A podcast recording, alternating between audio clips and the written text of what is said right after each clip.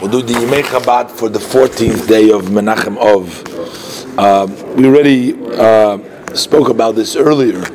Um, the Alter Rebbe, Shneur Zalman, uh, he settled in the city of Liadi after his second improvement. after his second imprisonment, he settled in the city of Liadi. As it turns out, that that was a, a turning point for the Alter Rebbe himself in being able to expand uh, the Hasidic philosophy.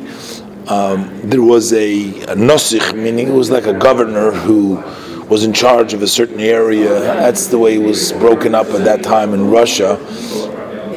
The uh, central government wanted the Rebbe to remain in Petersburg. Uh, that was after he was arrested the second time, and he was freed from the. But they wanted him to stay in Petersburg. But um, this uh, Nosich Lubomirski, his name was, he uh, met the Alter Rebbe and he was very impressed with the Alter Rebbe, and he said that if the Alter Rebbe was going to move in in his territory, he would see to it that um, they would allow him to move there, and they did.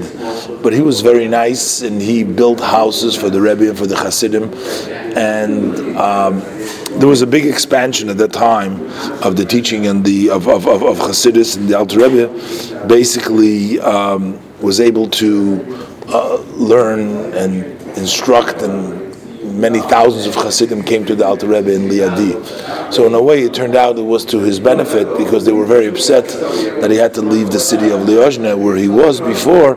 But at the end, it turned out to his benefit because that was a very good place for him, and they treated him very well over there. So that's that happened on the 14th day of Elul. He actually came and settled in Liadi, and. Um, um, so many times, you know, we see in life uh, things that happen to us uh, and they're difficulties for us. But at the end, something, there's a silver lining, you know, something good comes out of this. In this case, uh, the fact that they didn't let him go back to his city helped him later on uh, expand, you know, the teaching of Hasidus.